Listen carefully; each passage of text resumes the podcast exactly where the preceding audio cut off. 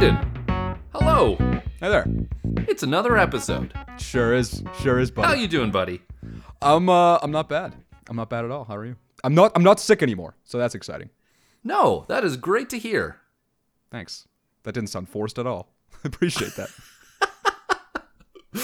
The genuineness is not coming across. You're coming Ah. you're, you're coming at me with a hardcore customer service voice right now. I can feel the, the the fake enthusiasm. I love it though. I'm doing well as as well. Uh uh we are doing press a podcast today. We sure are. And I've got a I've got a question for you that I've been meaning to ask you since about a month ago, since we last recorded. you know what? I'm surprised that was a month. I feel like that was only a couple weeks ago for the first time ever. Because normally it feels like it's years in between. Yeah.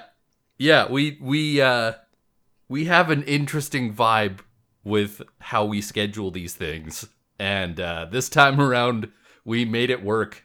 Uh or at least we pushed for it and I feel like part of that that we'll get to later on is uh the Nintendo Direct.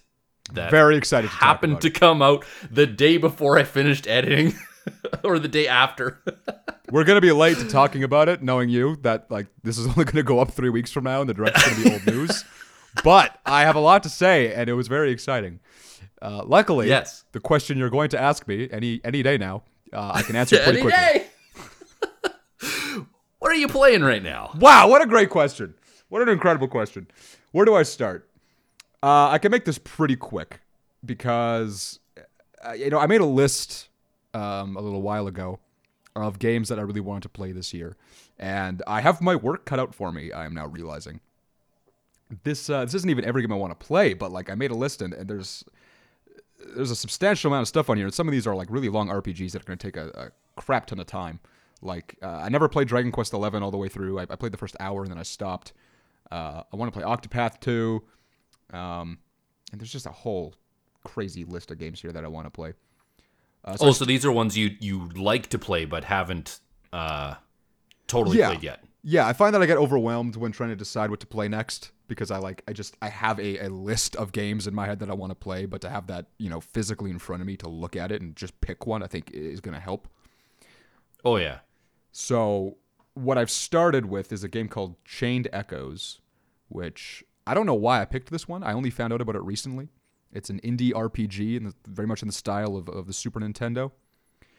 It's, Oh, yeah. uh, it's a little bit like Octopath. It's a very interesting game. You you play as multiple characters that um, you'll you'll do their little story segment, and you'll go through their turn-based battles and go to a boss fight, and then usually after the boss fight, there's like they're they're leading up to the next part of what they're gonna do, and then let's say that's taking place in the middle of a city, the camera like pans to a different character in that city, and then you continue the story from what they're doing in their perspective.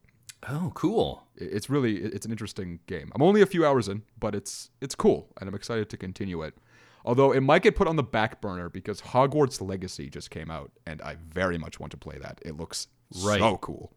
Pretty excited about it. There's also a game coming out uh, in a few days, I think on the 24th, called Clive and Wrench, which I think you should absolutely check out. It looks amazing. Wrench. I've been following it since 2017 when Nitrorad talked about it. Well, he he he briefly mentioned it on Twitter, I think. And it looks like just the most charming 3D adventure platformer that I've seen since Odyssey. It looks so good. Oh heck. Definitely give the trailer a watch. It it looks so fun. Uh the uh the trigger word there being 3D platformer. I'm like, "Oh, okay, I'm listening." It is straight out of the PS2 era. It's like a buddy platformer. You get like it's Clive and Wrench. Um, you just go through so many different fun locales. There's like an Egypt pyramid level. A level where you're in a giant bedroom and you're jumping across all the furniture and stuff. It it looks like everything I want out of a 3D platformer, and I have. It's been six years of following this game, and I finally get to play it, and I'm very excited.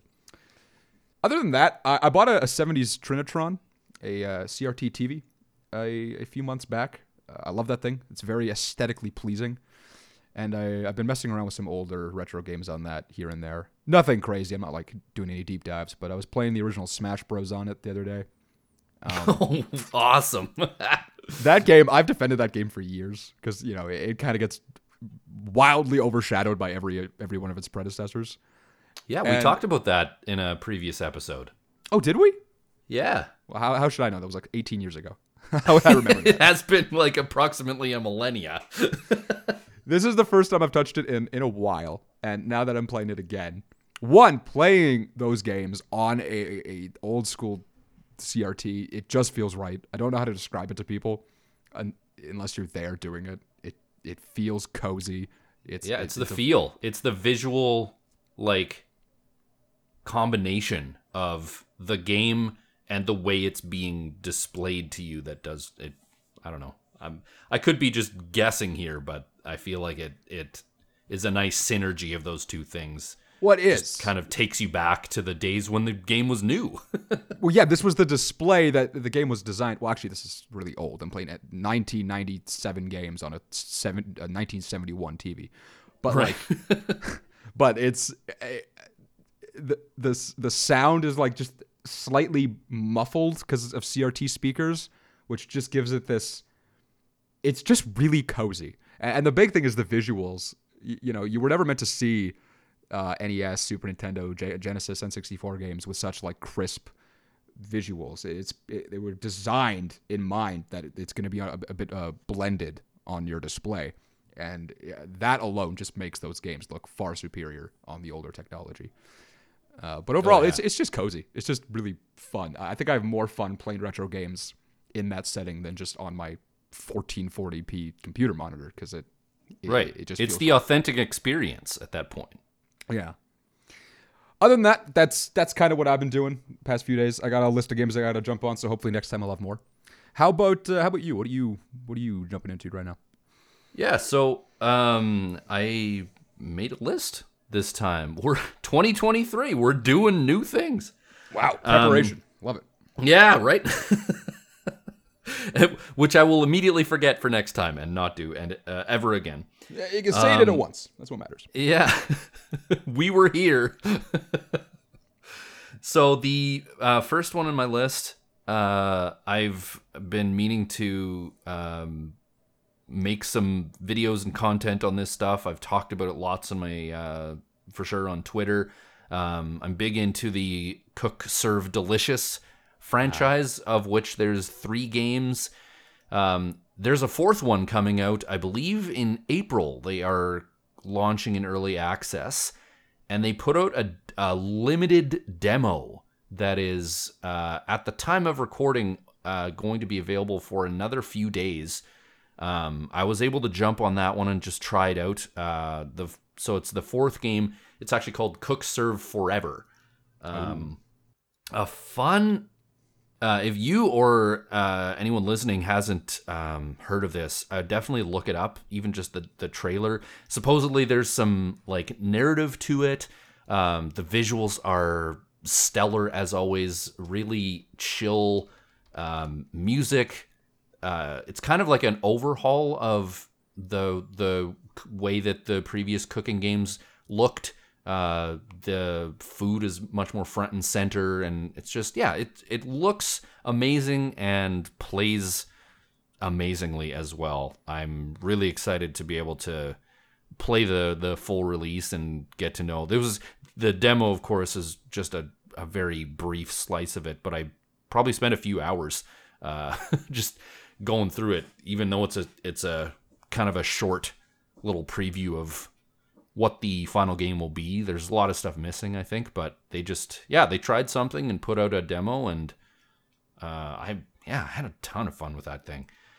It it looks like a very advanced version of a flash game I used to play called Top That, which was like a, you would make burgers in like a restaurant, and it was it, it, it similar vibe, but you know a flash game. Yeah, it, I would definitely like compare it to um, other like simulator games. Uh, it it is it's a kind of a unique one in that way. Of course, there is other cooking games um, out there that are, I, I would say, probably a, a bit more popular or at least a little bit more well known. Um, but specifically, this this Cook Serve Delicious franchise, the the first three games um, that are out right now. Um, kind of have their own little thing to it. It's um, I've I've played a few other games that are kind of like that, but um, yeah, it's just it's it's got its own flavor. Pardon You- the pun. I've ne- okay. I've never been big on cooking games. I'll, I'll- Joke I'll- alert. I'll straight up admit that. But I never liked Overcooked. That was like the big one a few years ago. There was Yeah, I, uh, that one I've never played. That's the always the one that if anyone I talk to has played another cooking game, that's the one they've played. it, it's I- very I chaotic. don't know anything about it. It's very chaotic. There's a lot going on. It gets really wacky in the later stages. But I, I'm glad you brought this game up because two weeks ago, uh, I was playing with a few friends. Uh, Plate Up, which is like Overcooked, but I like it a lot more. I was Oh. surprised at how much fun I had playing it. If you ever uh, have some friends over, it's it's a great couch co-op game. Yeah. Rock on. Yeah. Yeah, I, I do believe that uh, there is some multiplayer aspects in some of the later games. I haven't actually played um, the second or third in this franchise as much as I love it and rep it. Uh, I'm kind of like doing that weird thing you do as a content creator where you have this thing that you want to make a video or talk about in some way, and so you like keep it out of your peripheral until until you actually get around to to playing it so that I want to be able to like talk about it fresh and so I don't want to start it until uh I'm really getting into it but I. That's all too familiar. I, I get it. Yeah. But I was glad to have played the demo uh, for this for this new and upcoming game. Um, Yeah, when's it? Uh, when's the full game release? I'm not sure. Yeah, like I said, a, uh, early access they're they're releasing on Steam in April. Okay. So it's probably like just a general release likely within the year after that. I it it entirely depends on the development cycle because obviously when it comes to early access games, they are releasing it in a fairly ready to go state, but of course that's sort of the best way to be able to get community feedback on something because they're putting out a uh, it's mostly ready, but there could possibly be um, bugs and stuff that need to be addressed, or there's like problems with features and things. It's kind of like a, a very collaborative process at that point. So Right. Yeah, for sure. um, yeah, that'll be good. A few other th- games on my list. Um, obviously, Animal Crossing. Nothing really to say there that I haven't already said before. A bunch of other games actually that I've uh, been kind of bouncing around between with uh, on the Switch. So we'll talk about the the Nintendo Direct for sure a little bit later. Uh, one of the things that I was actually quite excited about with the Direct that I uh, started playing basically right after I heard about uh, that it was out. They brought Game Boy games to Nintendo Switch Online. Yes. Uh, I don't have the expansion pack. I think actually the expansion pack was something you wanted to talk about, so we'll cover that too. Uh, put a pin in it. Um, but the the original Game Boy, uh, the limited selection of games that they have, I think there's something in there that that everyone will enjoy. But the ones in particular that I was playing, I actually totally beat Super Mario Land 2, Six Golden Coins, which Oh, I remember loving back in the day, but I never actually had it myself. I'm pretty sure I borrowed it from a friend and then played it a little bit.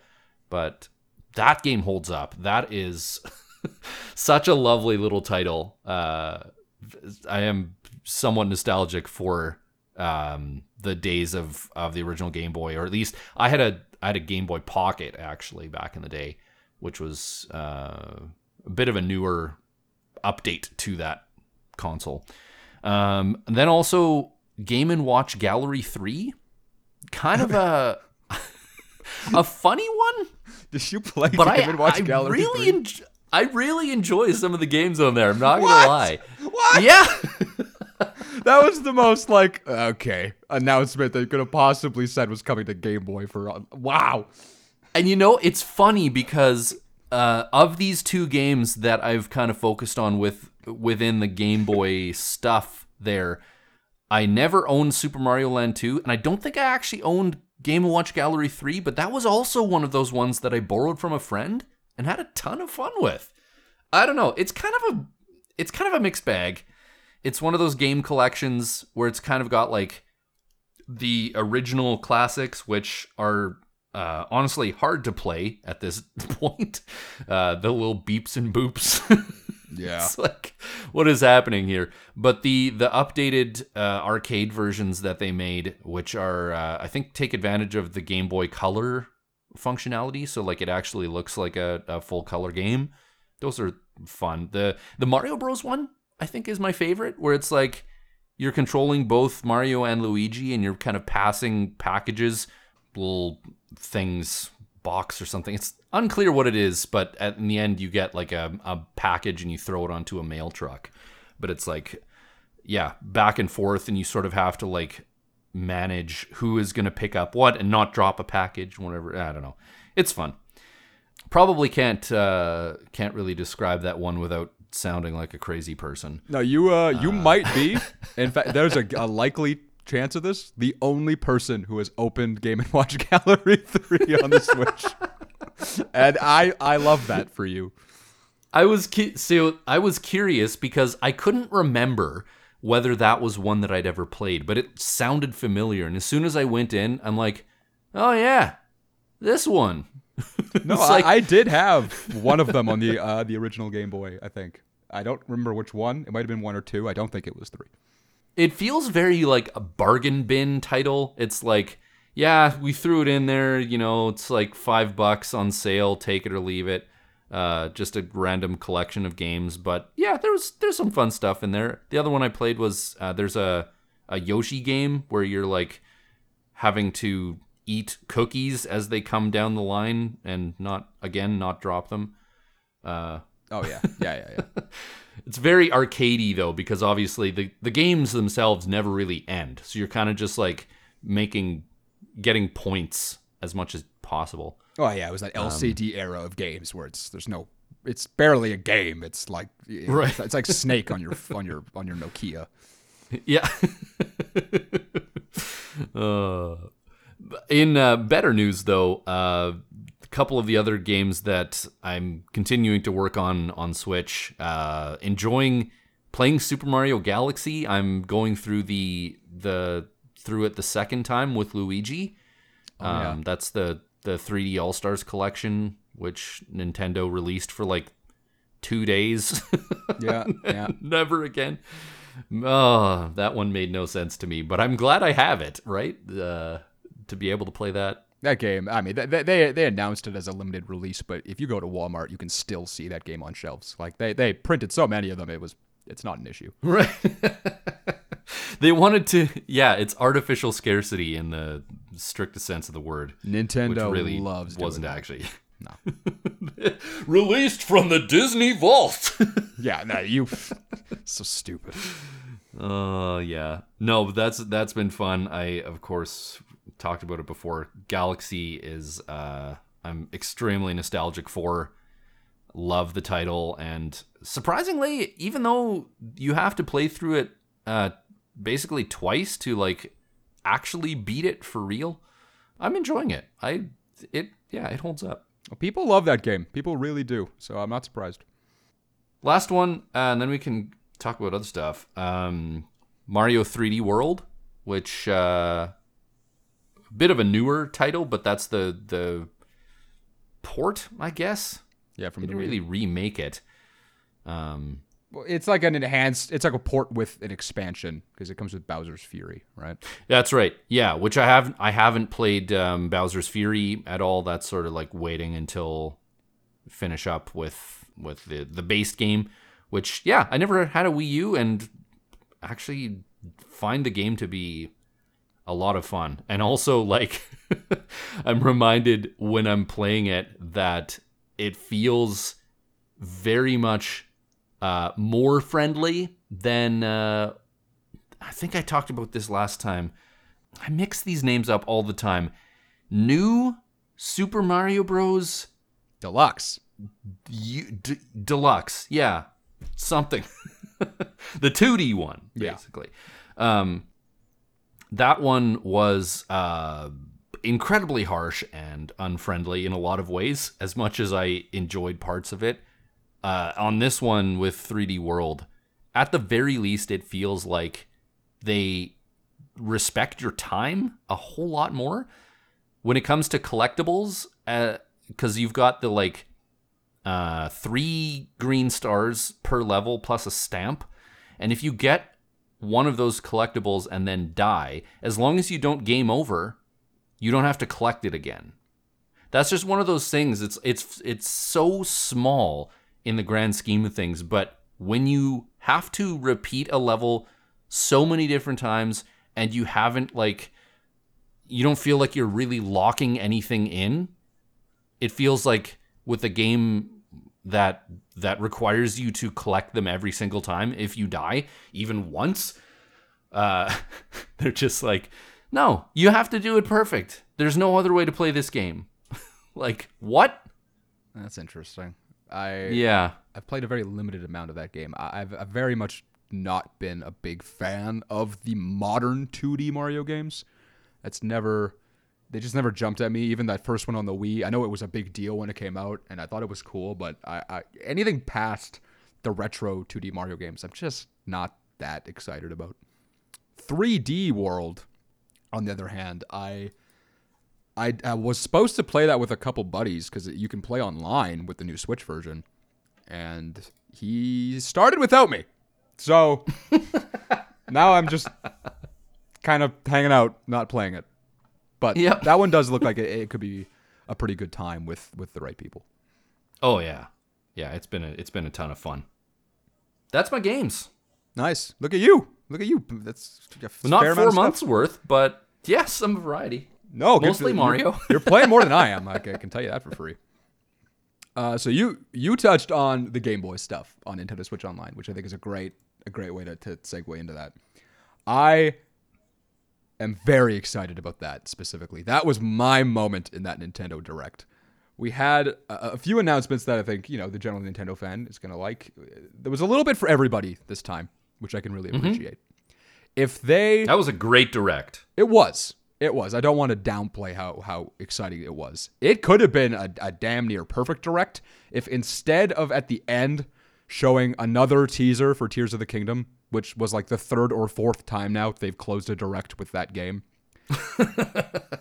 Uh, don't get me wrong, I'm very excited Classic. about it. But like Well done Nintendo. Pat on the back. you know, keep it up. You're you're killing it. But like I don't know, it, it's so similar to Breath of the Wild and I don't really want to know a lot about it. And I think a lot of people feel that way. It's like they keep doing these little teasers that really tell us nothing. So to close the directs with them is just kind of disappointing. That like, oh, that's the the big the big reveal at the end. It's just the Tears of the Kingdom again. I forget. Did they like give the release date this time around, or did we already know when it's coming out? We knew it came last time. Okay. They announced it for May. Right. I think it was originally March, like a while, a long time ago, and then they delayed it a couple months. Pushed it. Yeah. Yeah. So really, it's like we didn't get much new other than just a bit of a different look at some of the aspects of the game yeah, like we saw a few more of the bigger boss looking enemies. We got a slight peek into what, what's in the sky this time around. Uh, a couple other new enemies. Uh, there's there was some cave stuff happening, which you know implies that there's going to be more underground stuff on the map this time.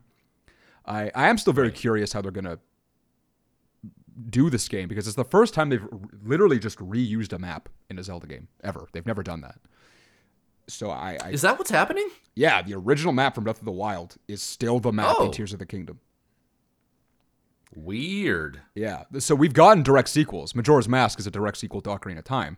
But Majora's mm-hmm. Mask, you leave Hyrule, go to Termina, and it's a whole new place. You, there's no. They reuse a lot of the assets from yep. Ocarina, but it's it's a different place, different world, different landscape. This is literally the same map, but they put stuff in the sky and it seems like there's a lot more underground stuff. But I, question what they're gonna mm. do to that main original map to make it seem different. You know, like I know where everything right, is yeah. in that map. What's what's what's new? I'm very curious. I didn't even realize that. Yeah, it, it's the most direct sequel we've ever gotten to a Zelda game. It is it is literally the continuation. But anyway, no kidding. I'm excited to see what they're gonna do with that. Um, you got a few more months to go. I, I'll avoid any spoilers at this point. I, I want to go into that game as blindly as I can. Um, what I am pretty stoked about, my moment in that direct was the Game Boy and Game Boy Advance games. I was starting to think they weren't going to do it because it took them this long. And then lo and behold, he comes out there and he says, let's take a look at Nintendo Switch Online. And bam, they hit us with Game Boy, which was the less lesser exciting of the two. Uh, there's so many ways to play Tetris. Why am I going to boot up NES Online or uh, Nintendo Switch Online to play Tetris? Game and Watch Gallery no- 3, I no scoffed interest. at. I, I'm surprised that anybody played it. But I, lo and behold, Hello, I'm weird. congratulations. I just think it's so funny. There's all these like classic Mario and Zelda games come into the service, and you picked Game and Watch Gallery 3. yep. Heck yeah. Let's go. I, I'm interested to see what they'll add. Because they added like Gargoyle's Quest and uh, another game that was pretty obscure. So I'm curious what other games are going to come to that service. What really Yeah. got me for game for original Game Boy is the Oracle games were announced to come in the future. Uh, the uh, the Zelda Oracle. Oh, they said. I must have missed that. It was in the like after their sizzle reel of all what's coming right away. Which, by the way, Okay. they dropped it immediately. You could play Yeah, all the games that day. that's what I did.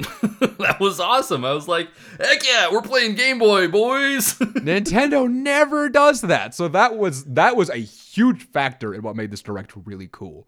Because that wasn't the Oh, yeah. only thing they did that with, which we'll get to. yeah. Uh, so yeah, the Zelda Oracle games. I've never played those. I've never really had the like I had a Game Boy Advance growing up, but I never I never owned the games. So I am excited to go back and play those. If you ask me, I think those two games deserve a remake if they're gonna do um, another what was it, Link's Awakening style uh, remake of a game. I would love to Yeah, see yeah. Games get that treatment because Yeah, uh, totally. it was just a cool concept. You play one of the games and it will affect the other um, once you beat it.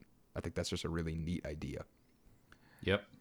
Uh, th- those are really the two original Game Boy games I cared about. Uh, Super Mario Land 2 also that that was cool. I I like that they did two because one is not that good. it's it's pretty forgettable. Yeah, I don't know if I've played the first one. It's you're not missing much. It's it's pretty bare bones. But two was Yeah. great. Two was probably the best original Mario game on the on the system. I would say. Now, correct me if I'm wrong, but I feel like the third one was actually with Wario. Am I right on that? Like directly after Super Mario Land 2, Super Mario Land 3 was actually starring Wario. Yeah, yeah. It was it was it, that's where they started to get it weird. It was Wario Land, Super Mario Land Three. That's right. That is the one that I owned. I would love to play that one again. Oh my word. I think you're all about guaranteed to get it because they announced uh, the original Wario Land, I think, or Wario Land Two. One of the Wario Lands is also on the, the service. yeah, I think it's Wario Land 3, which I know nothing about. Right. Yeah, that, and So that was in the Game. Boy Advance collection, I think. Right. No, it's on Game Boy. It's it was uh, a Game Boy Color game. That's I right. think? That's right. Yes, it was color. Yeah. You're absolutely right. But yeah, I'm very little interest. Don't know anything about it. Oh, people love that game. Actually, that's that's also one of the better Game Boy games. So it was cool to see that come to the service. Um, Yeah, so they made some good picks then. They did for original Game Boy. Uh, I think there's a uh, you can count the amount of truly great original Game Boy games probably on both your hands. Um, but now Game Boy Advance, that was a great library. There is so much they could do with Game Boy Advance, and they came out with the heavy hitters. The, the most exciting part of the direct for me was when they said Game Boy Advance, and the first game they showed was The Legend of Zelda: The Minish Cap. I think that is the best looking uh, handheld Zelda game and it's just the colors pop, the environments look good, the sprites are awesome, the idea is cool. You you shrink down to miniature size, and the whole game's kind of played that way. I've always wanted to play that one, and now I can in an official capacity. So I'm I'm very excited about the Minish Cap. And then uh, you know what's really crazy is they didn't give us any Pokemon games at all. Right. And that's a discussion worth having because the Pokemon is the defining franchise of the entire Game Boy spectrum. Right. Now, I think that that, that comes from a place of the Pokemon Company really holding those games close to their chest. They seem to like to remake them, but they never have at any point re-released the original games, which is Right, because I was gonna ask that because I know, like back with Virtual Console on Wii, and I think that was the first one that did it. Yep. And then Wii Wii U having some Virtual Console options as well. Those, so you're saying those games have never come out again, Never. never been re-released in an emulation form. Not once. The closest Okay. you could get. That doesn't surprise me, to be honest. I, it doesn't surprise me either, knowing the Pokemon Company. But it's like, it's. Do you know how much money they would make just by doing that? yeah. like, I don't.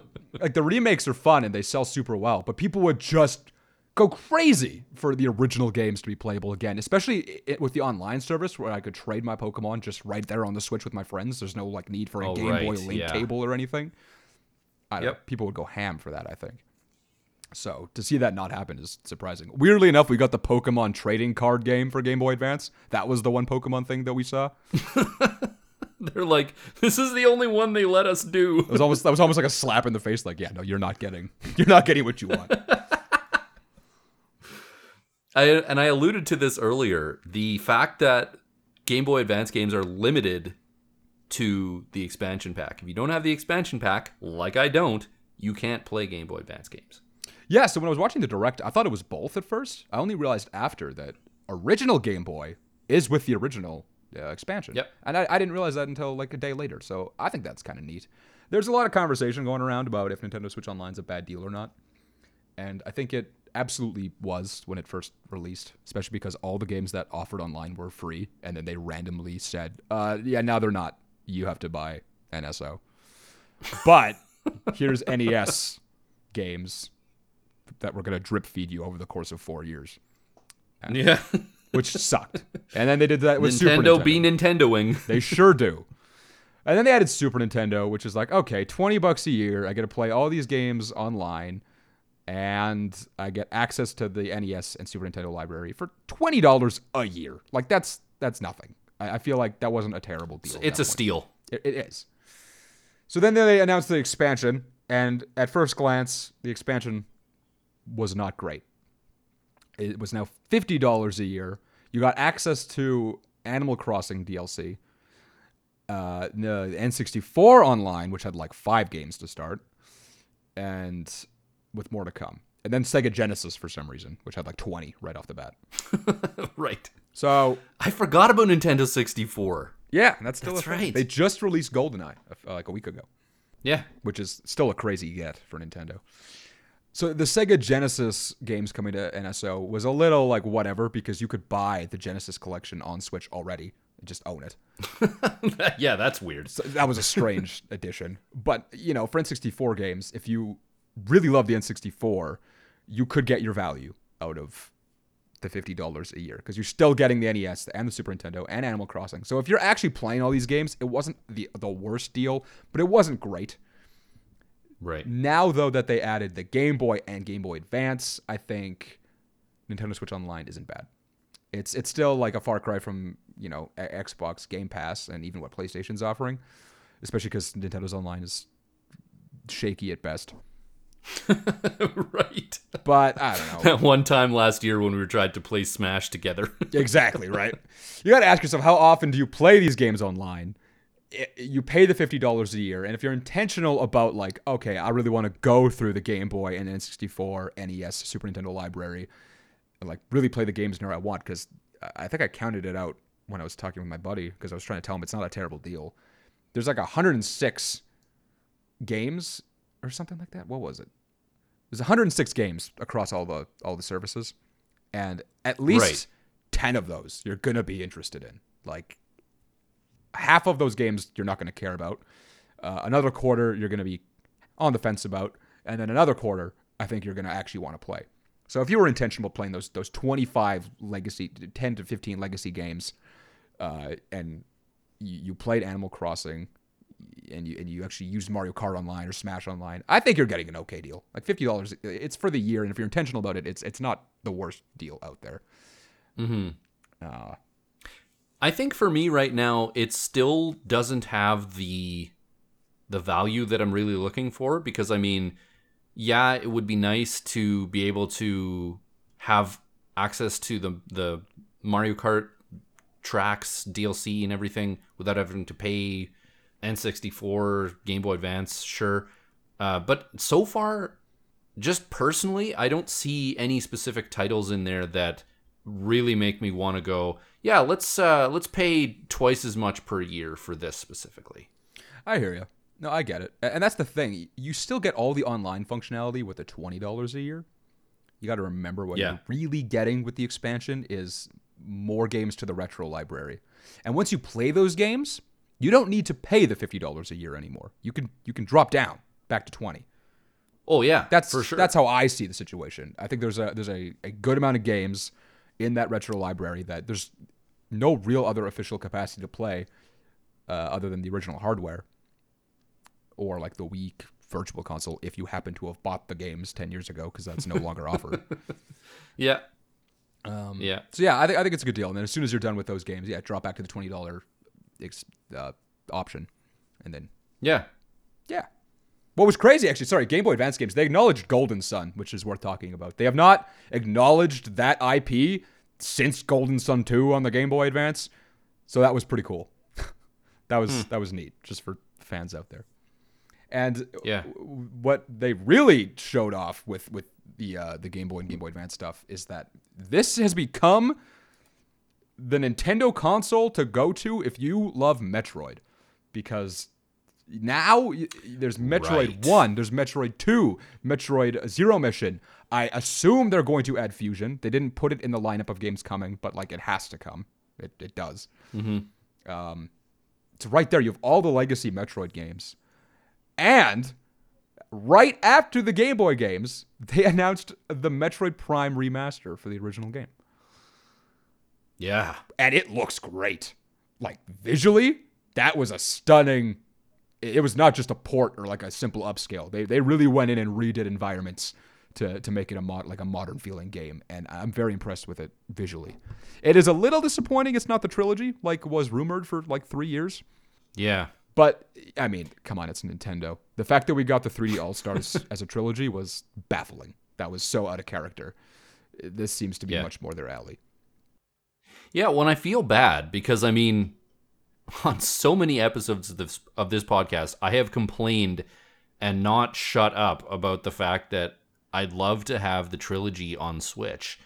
So my excitement level for the remaster, I don't know. Like the first one, here's the thing.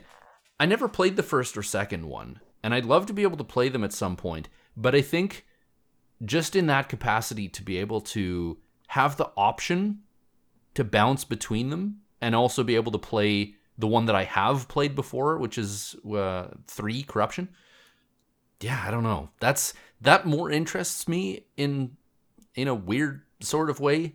And I mean, we've talked about it already. I, I I'm sure that we'll see the second and third ones remastered at some point. It's just kind of weird that they went that route rather than um, releasing the the trilogy. Although to be fair, they're not just like this wasn't just a straight port. This was a remaster. So it's one of those things that they can't just poop it out and say here you go. It's this would have taken years to update. So what's interesting and what uh, there's a lot of discourse online about is that the Mario trilogy gets released and it's just straight up ports of the three games upscaled. right. $70. But you're getting three games. Okay. Sure, or 60, but whatever. 60 US, 70 Canadian, whatever it is. Yeah. Uh, Skyward Sword, a simple port of the game upscaled to HD, full price. and that is just one game.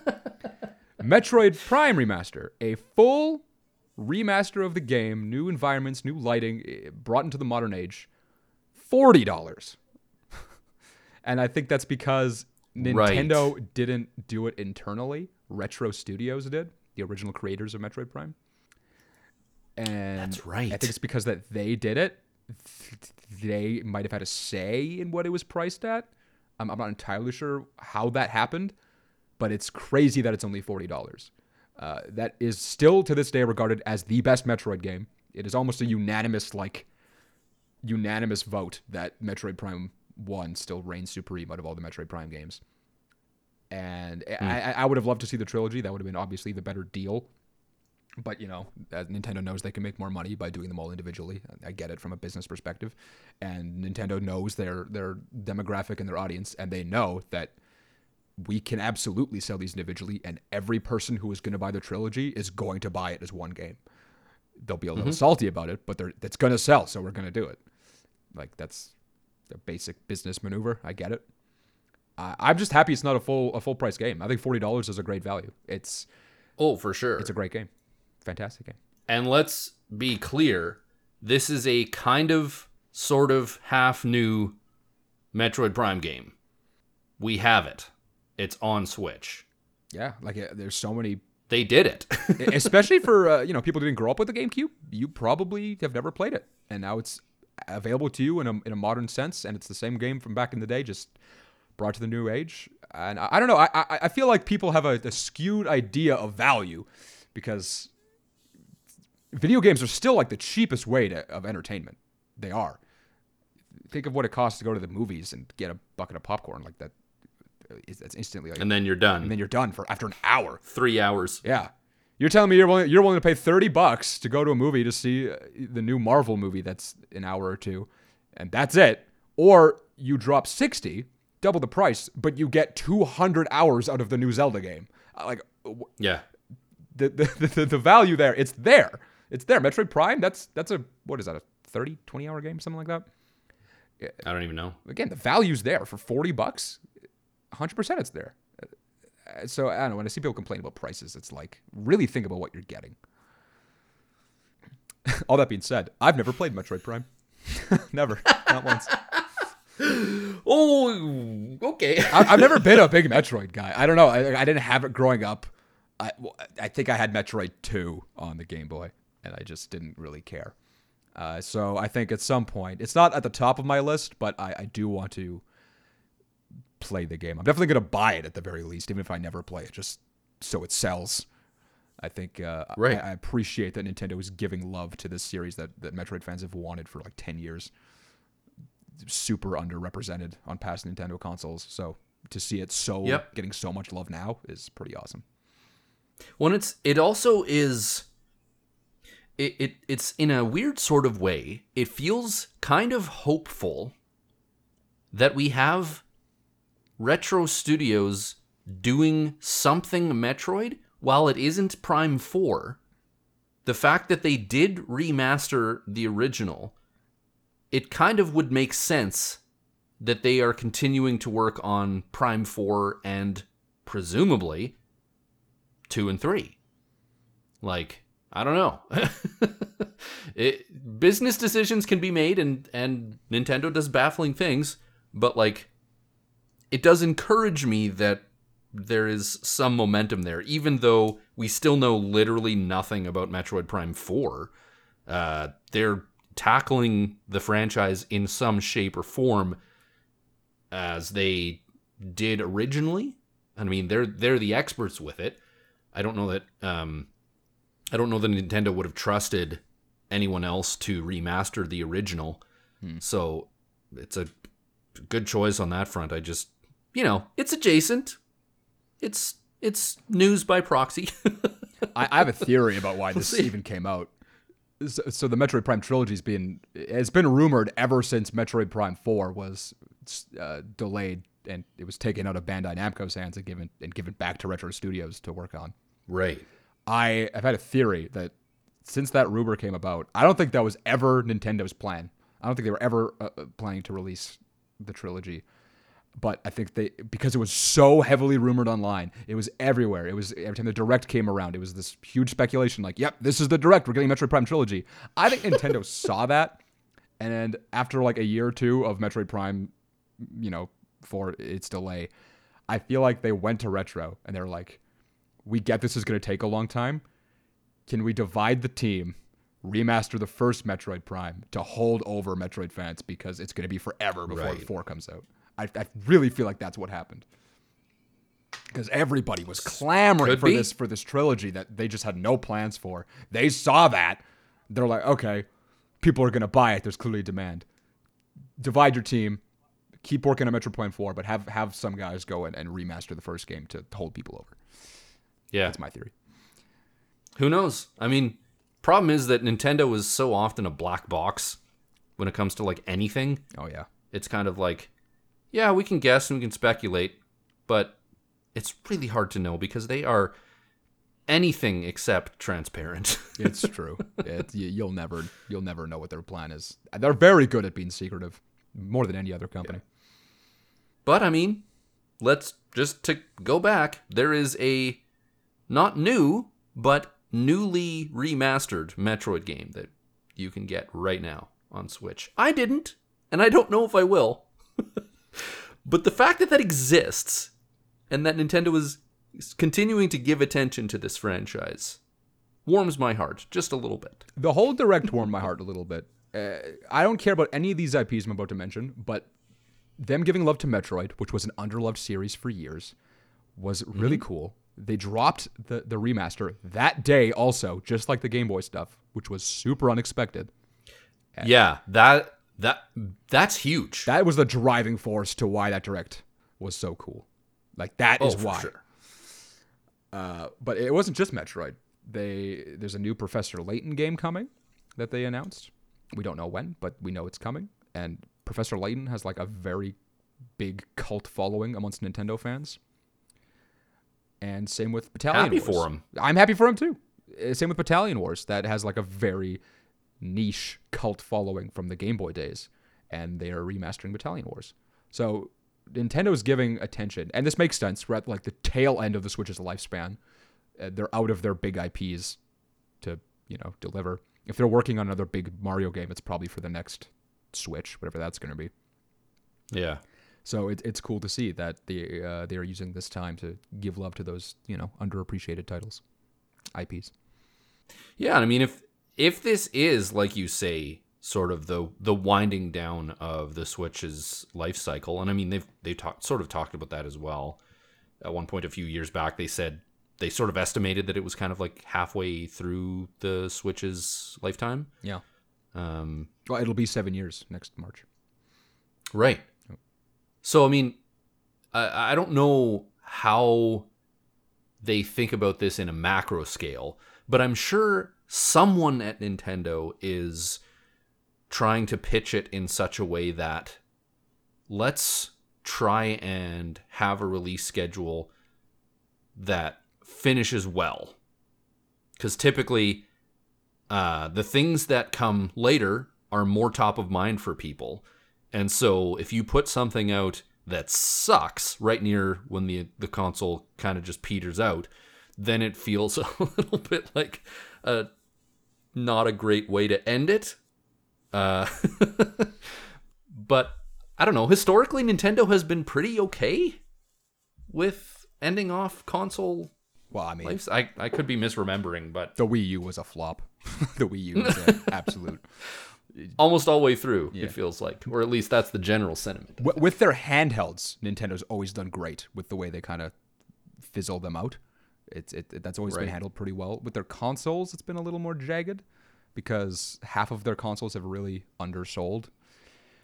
That being said, with the next Nintendo's next console, Nintendo, like we said, they're a very unpredictable company, but I know ex- uh, they have one pattern that remains consistent, and that pattern makes me very excited for the next Nintendo console. And it's uh, they have a rule of twos, where they will rebrand as a new thing the NES, and then the next generation will be an upgraded version of that thing. The Super Nintendo is just a beefed up NES. It's a better version of the NES. Then comes the N64, new generation. We're in 3D, four players, lots of fun, you know, party games, couch co-op. The GameCube comes out. It is a beefed up N64. Same idea, no gimmicks. It's just a better N64. The Wii comes out, new generation, new thing, motion controls Motion controls. it is what it was. You like it or you hate it. Then the Wii U comes out, which was meant to be a better Wii.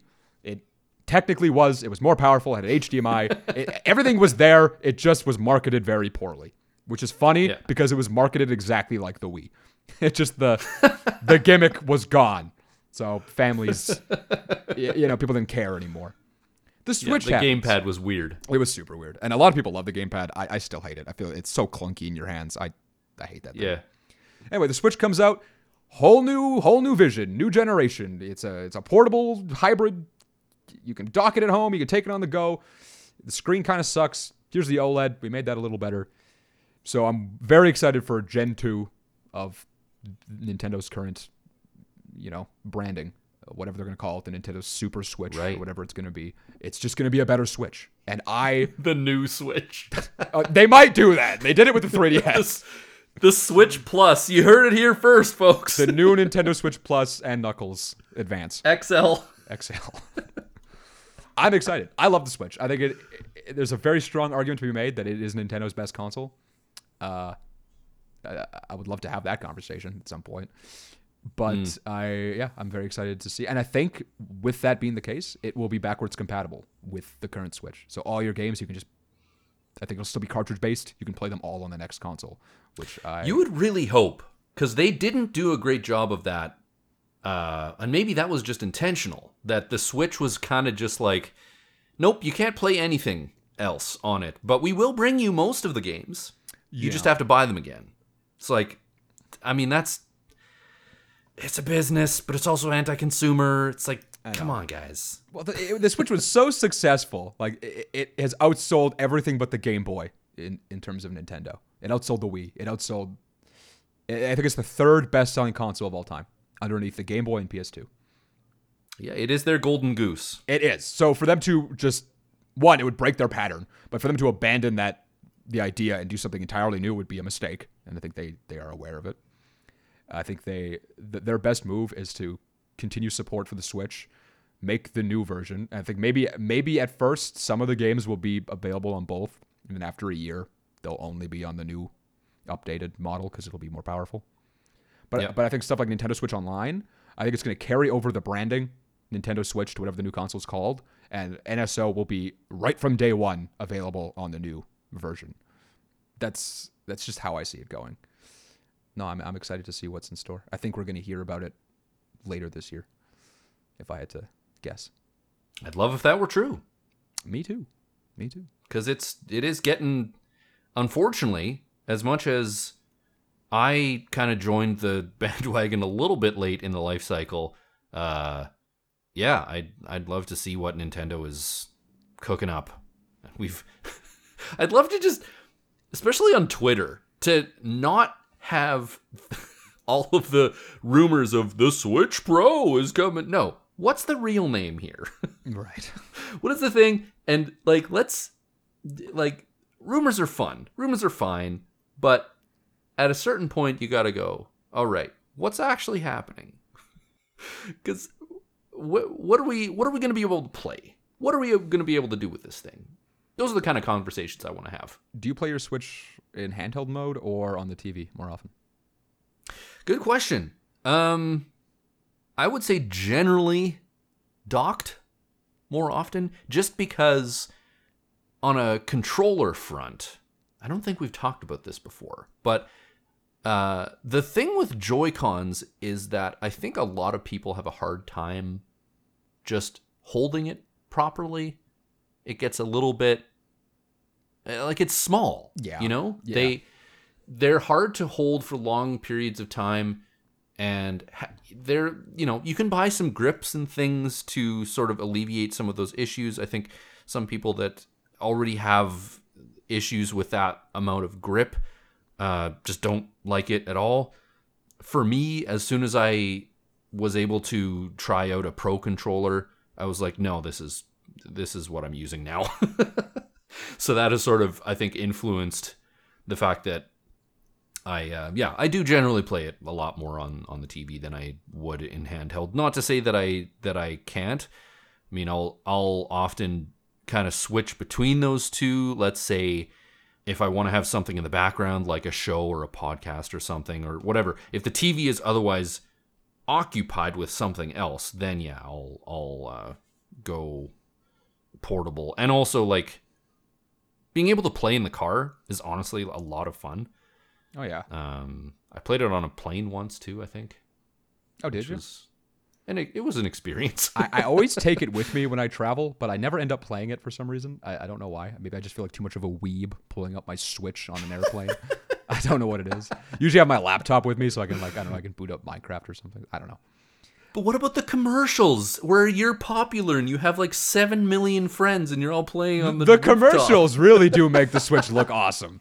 I mean, if I could like get around a, a barrel of fire on a New York City rooftop and and, and play uh and play Smash Brothers on a picnic bench, that'd be sick. I'd be really into that. no, I, I also play uh docked like 99% of the time. In fact, I I always use a Pro controller. I bought the Pro controller day 1 at the Switch launch.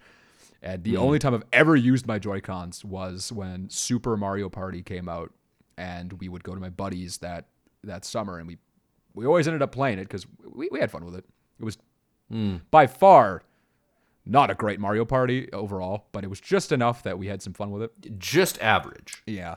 And I did like the fact that you could just take both the Joy-Cons off, hand them to somebody, and you could just play Mario Party with one Joy-Con. That was the only instance where I've appreciated them for what they are. I would never want to play a big It is handy, yeah. it is. Oh, I would never want to play a big, like, robust 3D Mario game or adventure game, Zelda game. Any any game with depth, basically, with Joy Cons. That's I want to sit with a controller on a bigger screen. But for stuff like Mario Party and those Yeah. little indie titles that don't require a lot of controls, yeah, yeah, Joy Cons are a little uncomfortable. But when you're just working with one and you're very casually playing, it's actually pretty great that that's an option. Yep, for casual and and like party games, you get some friends over. Yeah, it works. It's it's not ideal, but it works. Yeah, no, it's fun. Yeah. I think when I first got the Switch and was playing Odyssey, I far more preferred uh, using the Joy-Con grip that it comes with. Um, it's not the same as a Pro controller, but it has a little bit of that feel. It kind of just it extends out the ability to use those Joy-Cons. So you're still limited to the size of the buttons and the and the joysticks, but it's it's passable. Yeah, I just think I, I enjoyed it far more with the Pro controller just because, not to say that I have huge hands or anything, but I think it just that comfort level uh, for the amount of time that I do spend playing sometimes when I have the free time, that is. Uh, it just it makes my experience far more enjoyable. So I think they nailed the Pro controller. It's it's uh, one of my favorite controllers actually. Xbox One and Pro controller are very close, and then PS4 somewhere underneath that. I, I really like the feel of it. I'm, I'm, I'm a big fan.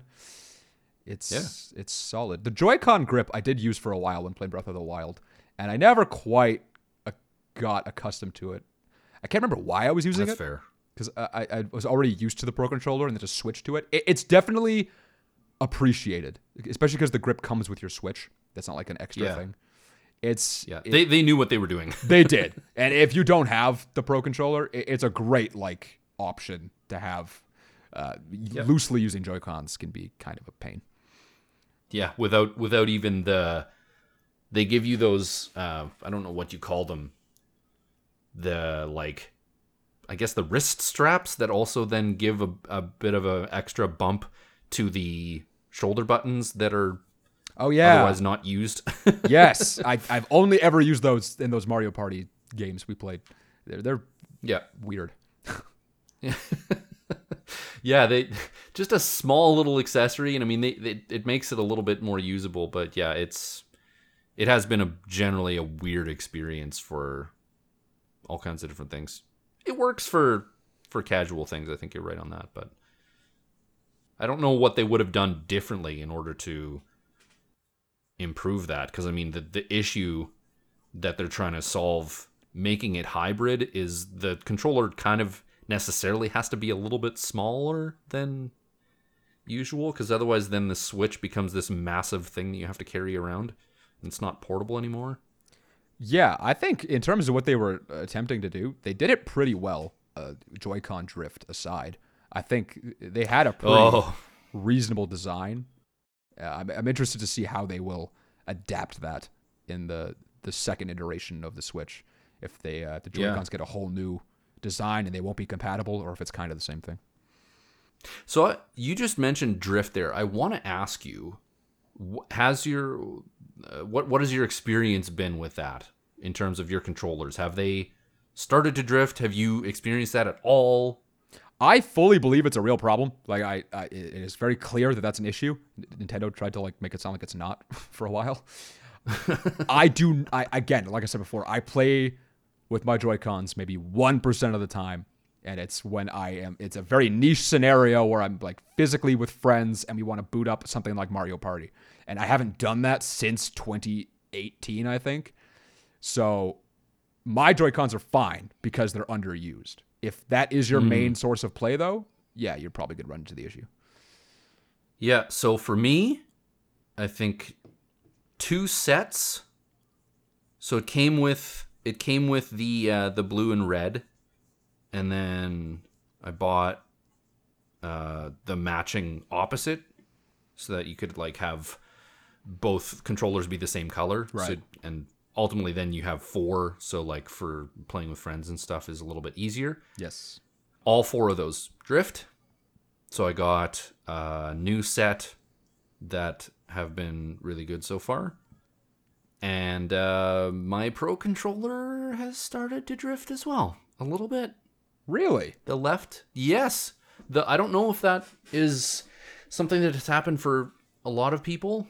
I've more heard that Joy Cons will do that, but um, every so often, the left joystick will move a little bit down, Really? and it's very intermittent. It's not like it's not a, a game breaking issue at all. I'm still able to manage with basically anything that I'm playing, but every so often it happens, and it's just it's so discouraging. It's like, come on, guys.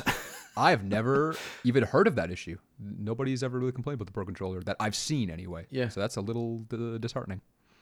yeah, and I mean, I like I to be clear, I've almost played Animal Crossing for two thousand hours, uh, and like, I would be very curious to see your uh, your actual playtime on that. Yeah. In fact, I'll have to check. I want you to check because I want to compare it to my playtime in Breath of the Wild and see who's played more. I'm actually very curious what those numbers are. Well, it's like it's. I mean, I. It's funny because I don't really consider that to really mean all that much because effectively, like, it's a regular game that I'm playing. It has become the thing that I check in on and do a couple things kind of every day. So, like, maybe an hour or two, I'm playing pretty much all the time. So those those hours are going to add up, but also like I don't look at it it- it's it's a large number cumulatively, but also I don't really consider that to be to mean the same thing as with with Breath of the Wild or something where it's very clearly like a narrative game. It's not to say that there's only one way to play a Zelda game, but like it kind of has a few different endings whereas Animal Crossing is just kind of like a an open-ended you can stop whenever you want kind of thing. Um You're absolutely there right. There isn't really any hard goals or whatever. You're absolutely right. That is 100% true. There is like a, a definite, this is when you beat Breath of the Wild. But the way that I go into that game is such a, is such a, it's with such a childlike reverence. When I play that game, it, it's like I'm, I'm playing a Tony Hawk game when I'm seven, where it's like I am just aimlessly running around having a great time. I'm not doing the story half the time. I'm not doing quest. I'm just finding random camps of moblins and figuring out a cool way to kill them. I'm just climbing a mountain because I can. Uh, The way I okay. the way I play that game is super sandbox, and I think Nintendo Right. really encouraged that with the way they designed it. For the amount of hours I've put in, Yeah, so that maybe that is comparable actually. it is a little bit because I I've only ever actually went to beat the boss of the game once. Every, every other time I boot it up, that's not even on my mind. I just want to go play, and that's that's why I love that game. Yeah. So I, I'd be curious what they are comparatively. Although to be fair, I, I've been playing it since 2017. Right, yeah, on and off. Yeah. Pretty sure it came out at that point, right? Like it was Oh yeah, I've been playing it since probably the day. got it brand new. Exactly, since the day it came out. I'm using the same Pro controller I had back then, which is why I'm also surprised you're experiencing drift, because I've had mine since Yeah. the launch of the console, and it it works like it did day one. Yeah, I don't know. It's unfortunate. I will say you so you reminded me of one of the things that I think I really enjoy about a game just in general. And I mean, we talked last episode about how like this year we'd really like to be able to play more games just in general. experience more stuff. Yeah. Uh, I think we're mostly on board, both of us, on that front. But I think the the thing you were saying about being able to just jump in and kind of take an open ended approach to it, that is, I think, something that I really appreciate in in a game often. Not to say that like I don't play a whole lot of open ended or open world games, whatever you want to call it. But the the few that I have played, uh, I have sunk a lot of hours into just just doing that exact kind of thing where I'm like, if it if a game has fleshed out its world enough that you really have a lot of little things to do, not even just quests, but like if they just give you an environment that you enjoy being able to explore and just sort of like run around and figure out random things like if, if i think back to uh, my experience with playing spider-man 2 i think on xbox or playstation i don't remember. Um, that that one was on a much smaller scale but it was it was just really fun to take in the world and you could like run around do random things and there wasn't really like a, a huge push as much as there is like spider-man has has a, a narrative and like story moments to do i think some of the the most fun gaming memories i have are those sorts of things where i'm like the world is open uh, the map is big enough that I don't have to feel like I'm confined to one specific area. I can just travel around, screw around. You're uh, you're nailing it on the head right now. You're you're killing it. We should continue this exact conversation because I have a lot to say about it. I would love to make a, a video essay on this exact thing because what what I think of my influence of what I like in in games growing up, stuff like Tony Hawk, Super Mario 64, Spyro, Spider-Man 2, Grand Theft Auto, Uh, all these games, Minecraft, all these games uh, share one thing in common, and they all hold such a special place in my heart. And it's not because that they had extremely good narratives or the, the, the, the quest lines were super fun. It's because these were the games that when I was bored, I would just go into and play in the world like it was a sandbox. I'd make up my own story that I would just play out in my head as I'm swinging through the cities of New York. In Grand Theft Auto, there were so many things you could do. I, I would pretend I was a police officer. I remember the first like 80 hours I put into that game, I didn't even look at the storyline. I was just playing in the world, like making up my own ideas. And that's a really special thing that I think I was missing for a lot of years until Breath of the Wild came out. And it kind of brought that back and it reminded me that that's what I really cherish in, uh, in video games. yeah. Well, it sounds like we've got a YouTube video to write Yeah, we do. on those channels that we never release anything to. yeah, those are the ones. Make maybe release the one you've been working on for the past 18 years and then I'm getting close. I'm getting close. you're good. I, I don't think I've mentioned it on the podcast, but uh, it is a. The, I kind of had a soft goal that I wanted to release a video in the past couple months, and uh, apart from some technical issues, it'll happen. I, I can't I can't say when, but it'll happen. We are all looking very forward to it. Oh, so am I.